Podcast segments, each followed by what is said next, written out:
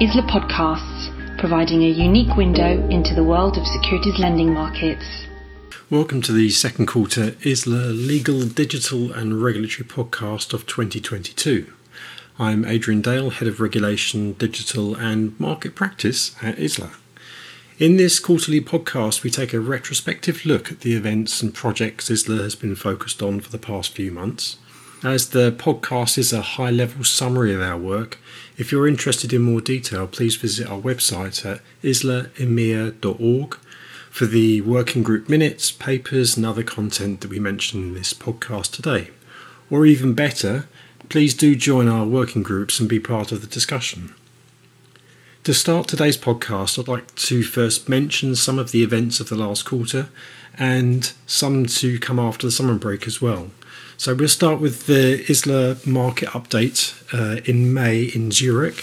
Uh, it marked the start of our local market update sessions, which will continue in November with days in both Paris and Stockholm on the 9th and 24th of November, respectively. And please watch out for further announcement of local events into 2023 as places might be limited. So, turning to the larger events, we held ISLA's 29th Annual Securities Finance and Collateral Management Conference in Vienna on the 7th and 8th of June. It was wonderful to see so many of you again in person after such a long time. We had a superb set of panels and keynote speakers, and we were glad to see very good attendance in the auditorium as well as the meeting areas. But if you missed any of the keynote speakers or any of those panel discussions, you'll be pleased to know that we are publishing most of those via our website. Some of the topics discussed at the Vienna conference are going to be revisited, albeit from a slightly different perspective, in ISLA's AGM and 12th annual post trade conference, being held this year on the 1st of November.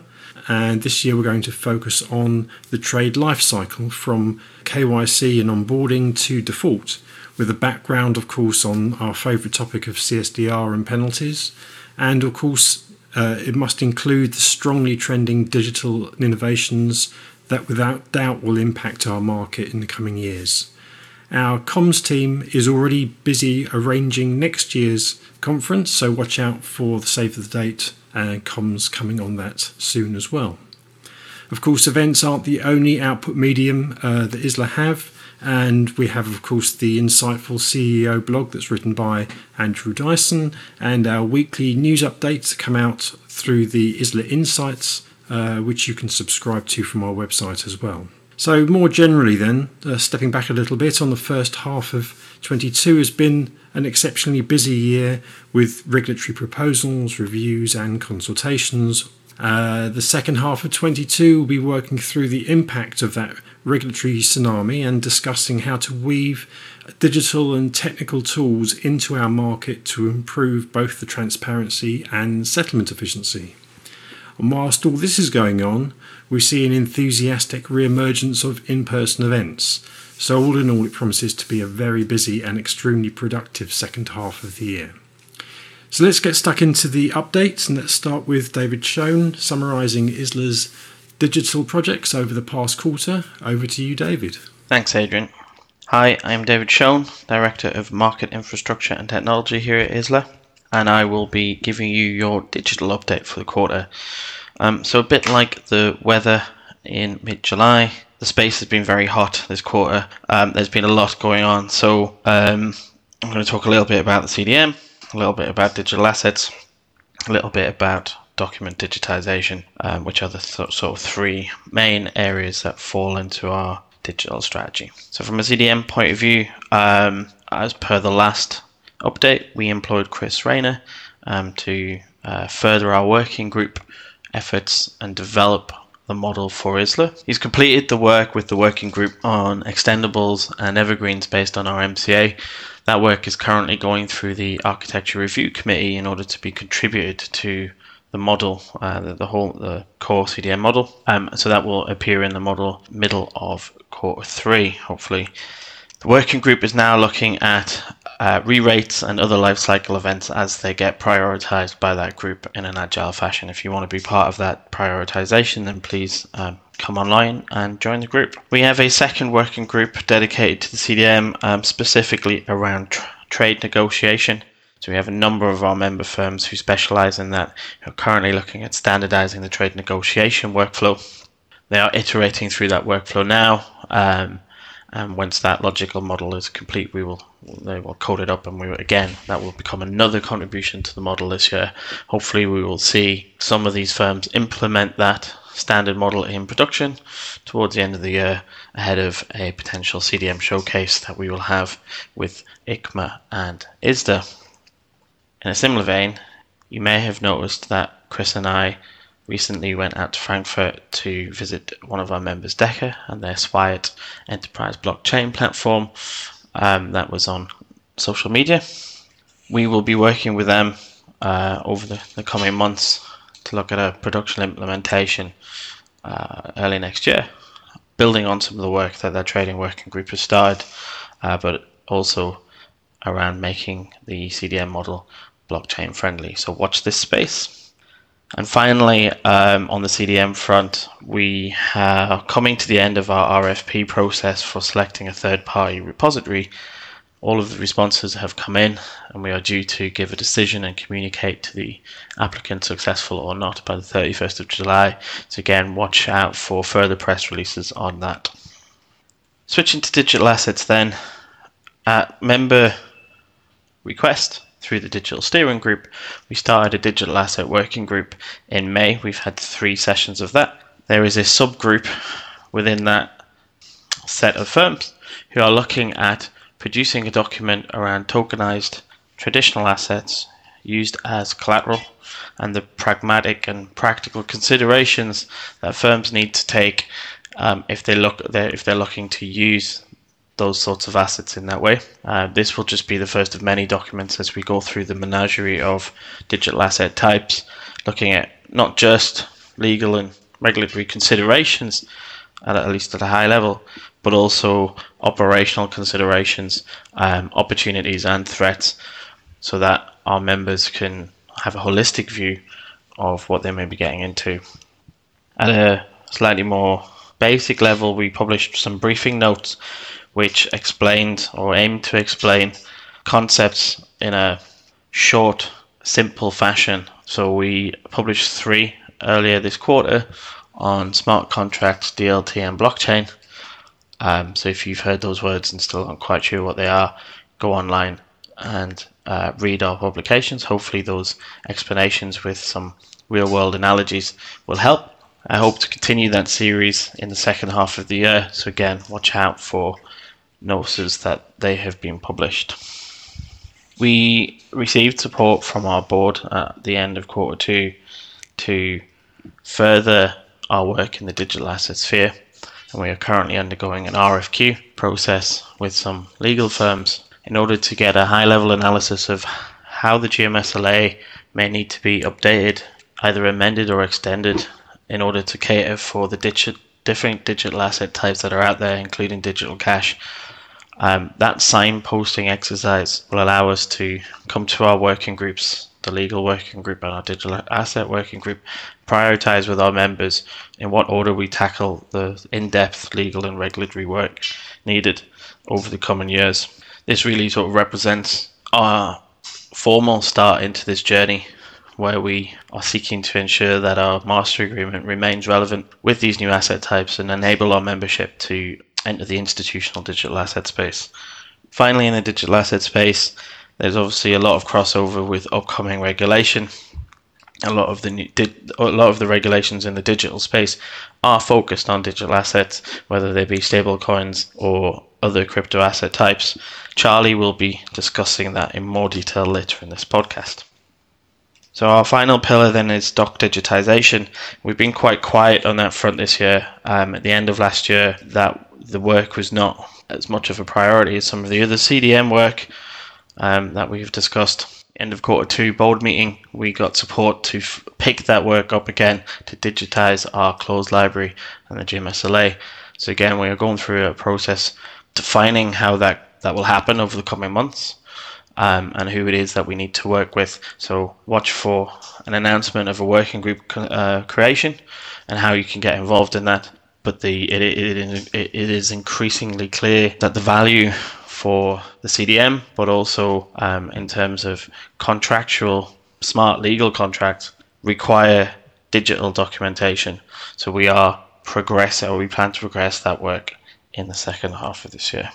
That concludes my updates. So in summary, we have two CDM working groups out there, one digital asset working group out there, and there is continues to be the crypto cafe for crypto asset enthusiasts. We've had quite a few guest speakers this year um, who are very interesting and happy to engage in topics not just on the institutional side. So if you're interested, again, please sign up um, on the website to any of these working groups and get involved um, or drop me a line. I'd be happy to hear from you. Back to you, Thanks, David. Some interesting points being raised in there, and I can see that there are going to be discussions uh, about such interesting things as centralized versus decentralized, perhaps in, in coming conferences. Uh, for instance, no, will distributed ledgers change the architecture of financial markets? As we discussed some years ago when we were going through um, panel discussions on blockchain. Uh, next, I'd like to turn our attention to legal matters and give you an update on, on what's happening in that area. So, starting with the 2022 netting opinions, the majority of the 22 netting opinions have been released, and planning will start on the 2023 opinions exercise. A full list of jurisdictions and counterpart coverage is available via the ISLA netting matrix, which can be found on the ISLA website. Updates to the existing opinions, expansion of the MCA coverage, and additional jurisdiction coverage will be considered and discussed in the opinions working group. If you're not a member of this group and would like to join these discussions, please do look at the ISLA website and you can join uh, those working groups there. So, moving on to the documentation developments, and just starting with the developments related to the GMSLA 2018 Pledge Documentation Suite, work to add a Japanese security interest arrangement into the existing documentation suite from Clifford Chance is now underway. Each collateral manager has been provided with the project scope, and we're in the process of scheduling individual calls with Clifford Chance to run through each provider's account structures. Following the addition of the PASLA annexes to the ISLA documentation suite, ISLA and PASLA have appointed counsel to draft a Thailand annex to the GMSLA we're expecting the first draft for review towards the end of August. We're aiming to publish around that time, perhaps in September. The completed annex will be made available to ISLA and PASLA members, of course. The next area I wanted to focus on actually is regulations, regulatory updates. And before we do, I wanted to have a, a, a quick focus on the Market Practice Steering Group as you know, within that group, it's uh, one of its main mandates is to look at best practices, and there are a couple of things that are happening in that area.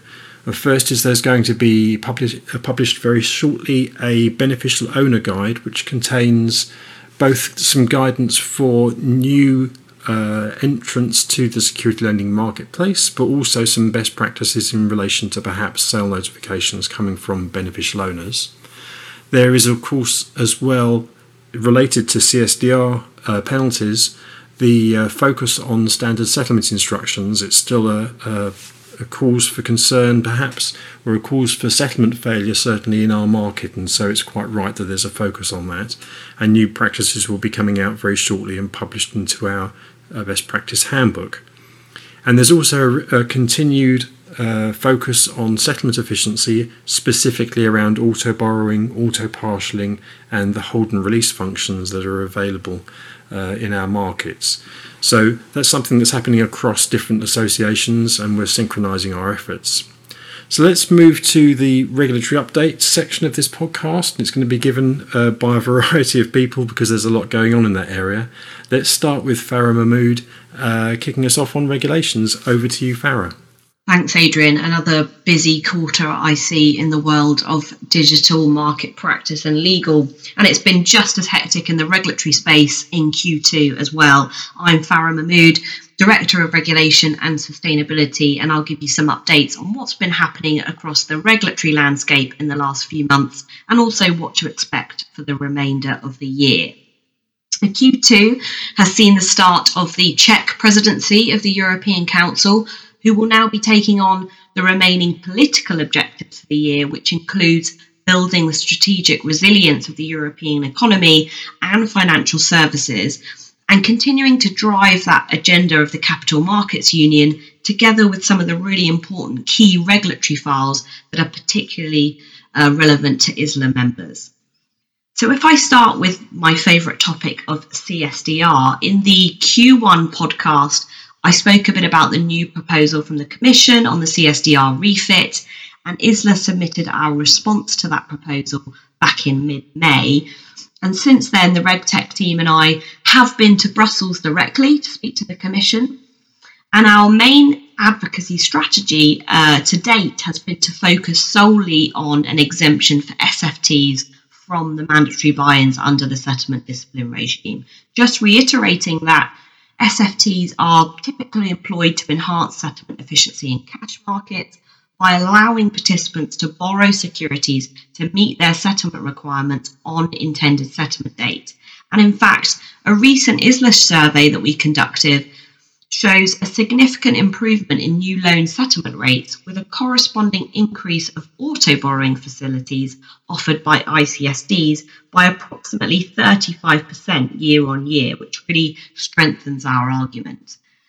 And another important thing uh, to make regulators aware of is that SFTs differ considerably in nature and economic profile from outright sales and purchases, as we know.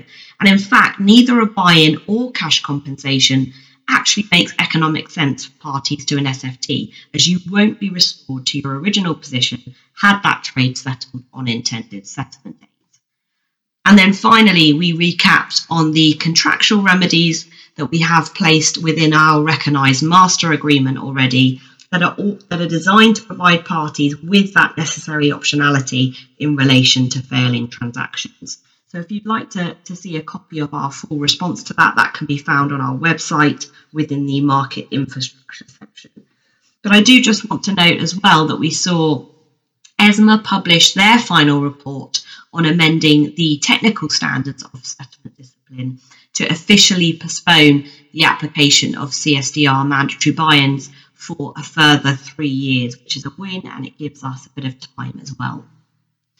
So now that the new legislative proposal for CSDR has been put forward by the Commission, we're now in that scrutiny period for both the Council and the Parliament to review the text and propose any amendments over the summer. So ISLA's uh, RegTech team and I will be using this period to reach out to the relevant NCAs and the MEPs holding the pen on this file to ensure that our concerns are considered throughout that process. And in terms of timing, we're now expecting that the lead rapporteur will draft his tabled amendments around the end of September. Okay, moving on to my other favourite topic then of ESG.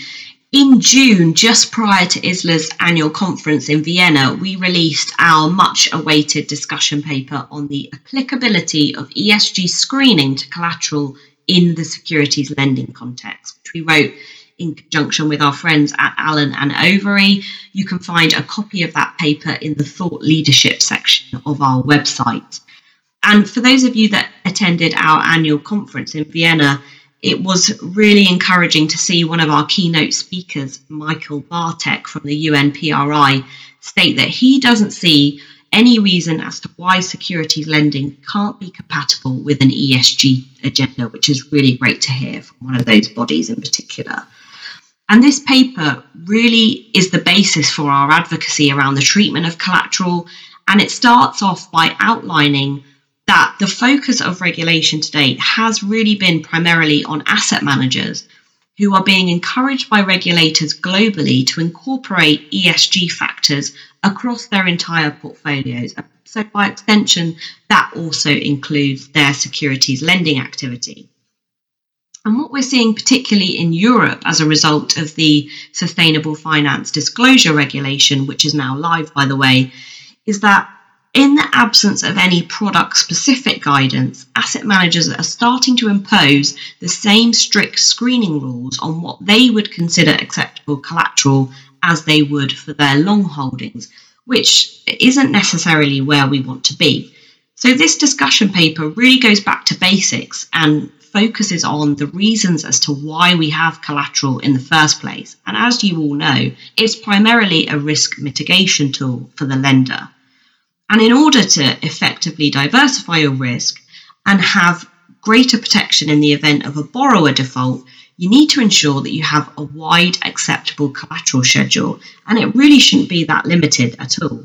So, for example, if we were to look at a fund investing in an ESG equity index, it wouldn't necessarily be appropriate for acceptable collateral to also be limited to ESG compatible equities within that index, as you wouldn't effectively be diversifying your risk at all. So, just to be clear, we're not saying that you shouldn't take into account ESG considerations. Uh, you may wish to exclude certain controversial sectors of industry, for example, which I know many of you, many of you do already. But what we are saying is that it shouldn't be like for like. And so, what I'm going to be focusing on for the remainder of the year is going out, speaking to regulators, speaking to policymakers and SRI labels in particular, to try and get some proper guidance on the extent to which ESG factors should be applied to collateral, which is in, explored in thorough detail in the paper. So, it's definitely uh, worth a read if you haven't read it already. It's also important to remember that when we look to create any sort of standards for categorizing ESG collateral, it's going to be insanely difficult where there are several concerns around data quality available for ESG assets, given that there are several labels out there, different taxonomies emerging across the globe. But I do want to make note that in Q2, ESMA published the results of its call for evidence on ESG ratings, just reiterating this concern but it's now in the hands of the Commission to determine whether or not they wish to progress with a legislative proposal for ESG data providers in the near future. So, definitely one to watch out for in Q3 and Q4 of this year for our industry. And just finally, I just wanted to call out towards the end of June, we also saw what I think is a historic agreement to establish one of the world's most comprehensive and extraterritorial non financial reporting frameworks set down in legal text uh, on the Corporate Sustainability Reporting Directive. So, for those of you that aren't familiar with the directive, it requires large public interest companies like banks uh, with more than 500 employees to publish information related to environmental matters, social matters, for example, the treatment of employees and human rights, as well as anti corruption and diversity on company boards, and that's due to apply from the 1st of January 2024. So, another one which we're going to be following closely as it goes through the legislative process this year. Um, that's it from me. I'm going to hand you over to my colleague Ali. Uh, over to you, Ali. Thanks, Farah, and hello, everyone. In today's podcast, I will provide you updates on some of the key regulatory topics of SFTR, upcoming AIFMD and UCITS review, Basel and capital requirement regulations and directives, and in the end, an update on Swiss tax reform bill and opposing referendum. So, SFTR, what is happening? So, the first good news is that ESMA has recently announced the extension of the forbearance period for accepting the reports under EU SFTR without the LEI of non EEA third country issuers. However, this time, instead of giving a definitive date or timeline, in consideration of industry wide reporting challenges, ESMA has said that it will give an advance notice of at least six months to market participants regarding its position on the reporting of LEI for third country issuers ahead of the date of application of this requirement in the validation rules. Well, as I mentioned to you all in the last quarter's podcast, that ISLA, in consideration of the upcoming EU SFTR review, compiling a list of issues and challenges which are currently faced by the securities lending industry while reporting under SFTR regime. Well, the good news is that the list of issues has been finalized and ready to be published on ISLA website. This list will also be circulated to our members in few days time and will be sent out to the ESMA, FCA, and other EU NCAs. Now, finally, on SFTR review, just to update you all, that in a recent joint association meeting with ESMA, the regulator has informed us that the expected SFTR legislative review is further postponed to the following year. That's all from SFTR. Now, the AIFMD and UCITS Directive proposed review.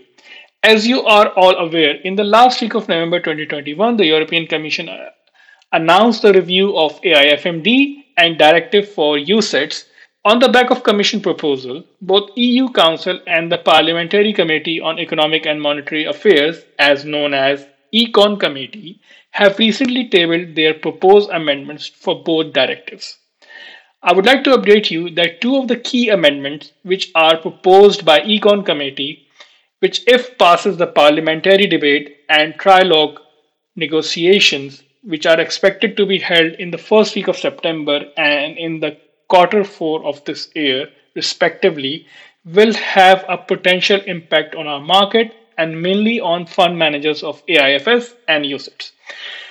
So, the first proposed amendment is on the performance fee charged by the fund managers, and it states that EU member states should therefore prohibit UCITS management companies and AIFMs from charging the performance fees. It further says UCIT management companies and AIFMs should only be allowed to charge performance fees where the level of fees is adjusted up or down based on an investment fund either outperforming or underperforming its benchmark. The second proposed amendment is about the cost and revenue split, and it states that UCITS management companies should be required to return the UCITS all of the revenues arising from the efficient portfolio management techniques, net of direct and indirect operational cost at a minimum of at least 90% of the revenues. Same amendment for AIFs, it states that all the revenue arising from efficient portfolio management techniques, net of direct and indirect operational costs shall be returned to AIF and further states that those costs and fees shall not include hidden revenue for the AIFM or affiliated parties. Now, ISLA is keeping a close eye on the progress of these amendments and their impacts on our member firm. But please do reach out to us if you have any concerns, comments, or feedback on the topic. Now, second last in our updates today, but not least in any way, our dear and lovely Basel framework and the two prevalent regulation and directive that is CRR and CRD. So, what is happening in their worlds? As we are aware that European Commission is looking for the full implementation of Basel III framework, which through CRR and CRD, I will take you into what is happening at the Council and European parliamentary levels. So on 14th of July, member state expert discussion on CRR3 and CRD6 review confirmed the broad satisfaction with the regulatory text prepared by the French presidency of the Council in the last week of June. The proposed regulatory text maintained the temporary, more beneficial treatment of exposures to unrated corporates, along with the sticking to the Commission's proposal regarding the haircut regime for SFTs. In terms of next steps, we understand that Czech Republic should circulate a consolidated version of member state comments by the end of July, with a view to revert to more in depth discussion in further expert meeting in late August, early September this year. That is all about Basel for now. Now, I will take you through briefly into the world of tax related updates. One of the key topics which is under discussion in our tax working group is the proposed Swiss withholding tax reform bill. The Swiss Parliament on December 17, 2021 adopted a reform of withholding tax and stamp tax reg- legislation which is set to enter into force on 1st of January 2023. Among other measures, the reform proposed that the manufactured payments on an underlying Swiss source of income will be subject to 35% withholding tax even if the borrower is a non-Swiss entity which if become part of the Swiss tax law will have a potential impact to our market. Interestingly, this tax bill has been challenged by the Swiss public and therefore it is now subject to a facultative public referendum which will take place on the 25th of September 2022. ISLA is closely following the progress on this topic and will keep our members updated via emails and discussion in tax working group meetings. Thank you all for listening. And again, if you would like to make any comments or raise any concerns, please feel free to reach out to me directly or our team email address, which is regtech at islaemea.org. Goodbye and over to my dearest, dynamic, and loveliest colleague, Charlie Bradford. Thanks, Ali. I'm Charlie Bradford, Legal and Regulatory Associate at ISLA. I'm going to run through a couple of the digital regulatory initiatives that seem to have been hotting up over Q2. Q2 has seen the finalisation or provisional agreements of the various aspects of the EU's 2020 Digital Finance Package, which included the Markets in Crypto Assets Regulation, Digital Operational Resilience Act, and the DLT pilot regime. If I first focus on the DLT pilot regime, the regime was published into the official journal on the 2nd of June, meaning that the entry into application of the regime will be the 23rd of March 2023. The DLT pilot establishes a sandbox framework which will allow certain market infrastructures to apply from exemptions from various EU legislative frameworks that currently limit the extent to which DLT can be used to effectively facilitate the trading and settlement of MIFID financial instruments, notably elements of CSDR and MIFID. Through the pilot, market infrastructures will be able to operate as DLT multilateral trading facilities, DLT security settlement systems, or a combination of the two in the form of DLT trading and settlement systems.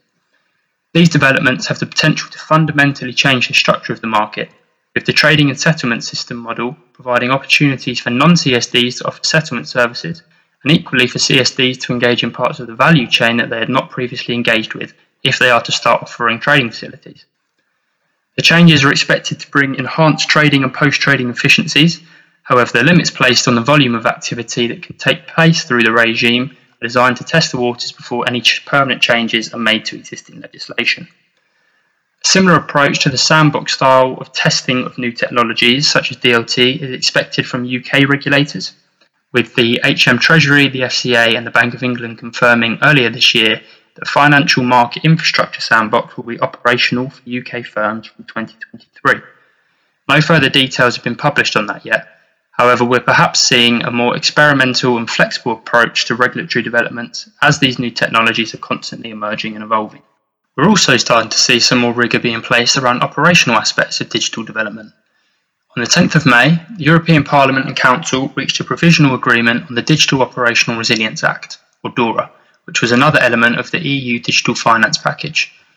Under DORA, firms will be subject to enhanced ICT risk management rules instant reporting frameworks, and threat-led risk penetration testing. Additionally, the EU have introduced the concept of critical ICT third-party providers and subjected these providers to direct oversight by supervisory authorities. Perhaps importantly, those providers deemed to be critical will be required to have a legal subsidiary based inside the EU if they are to provide their services. Firms are likely to have to comply with DORA by 2024, subject to finalisation of the proposal. Again, a similar approach is being taken by UK authorities, who on the 8th of June published a policy paper on HM Treasury's approach to critical service providers in the UK finance sector. HMT currently envisages regulators holding additional powers to request information, set resilience standards, and even prevent third parties from offering their services if standards are not met.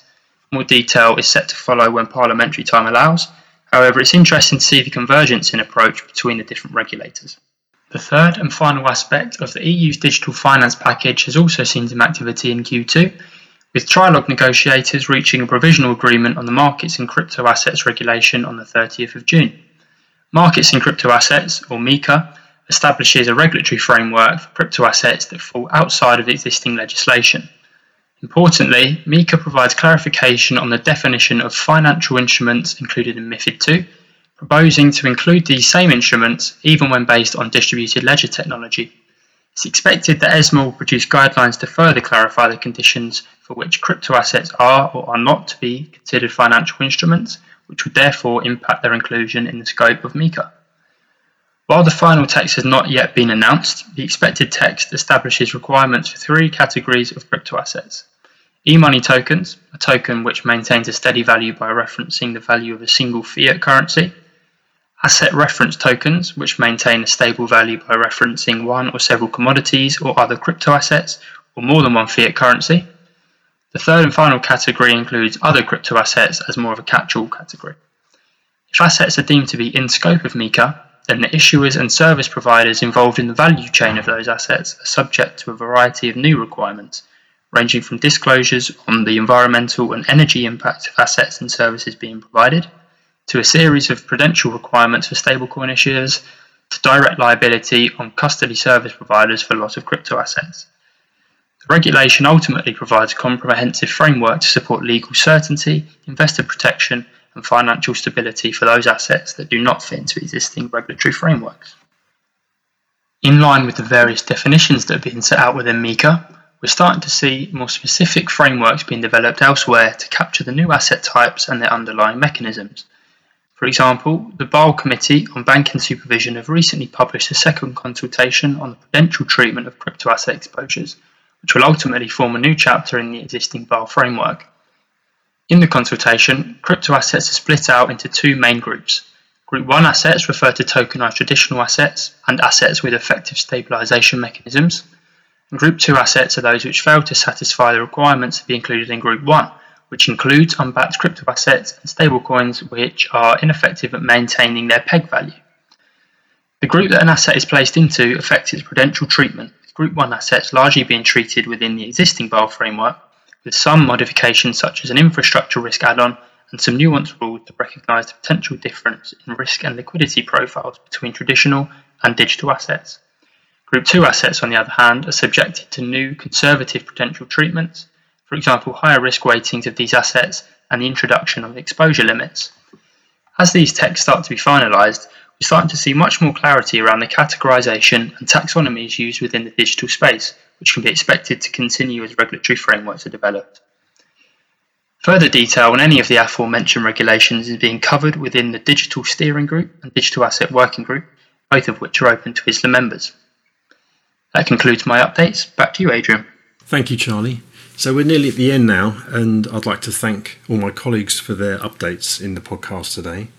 Although it was mentioned throughout this podcast, please do contact us with comments and questions via our email regtech at islaemea.org. Um, that email address, like all our contact details, can be found on the ISLA webpage too. And as a reminder, please do register and join our working groups uh, to keep an eye out for topics that are interesting to you. And of course, the post trade register for that post trade event that I mentioned earlier on in the podcast. So, from uh, both my team and I, I'd like to wish you uh, a relaxing summer break, and we all look forward to meeting you over the course of the coming quarter. Thank you very much for listening to this podcast. ISLA Podcasts, providing a unique window into the world of securities lending markets.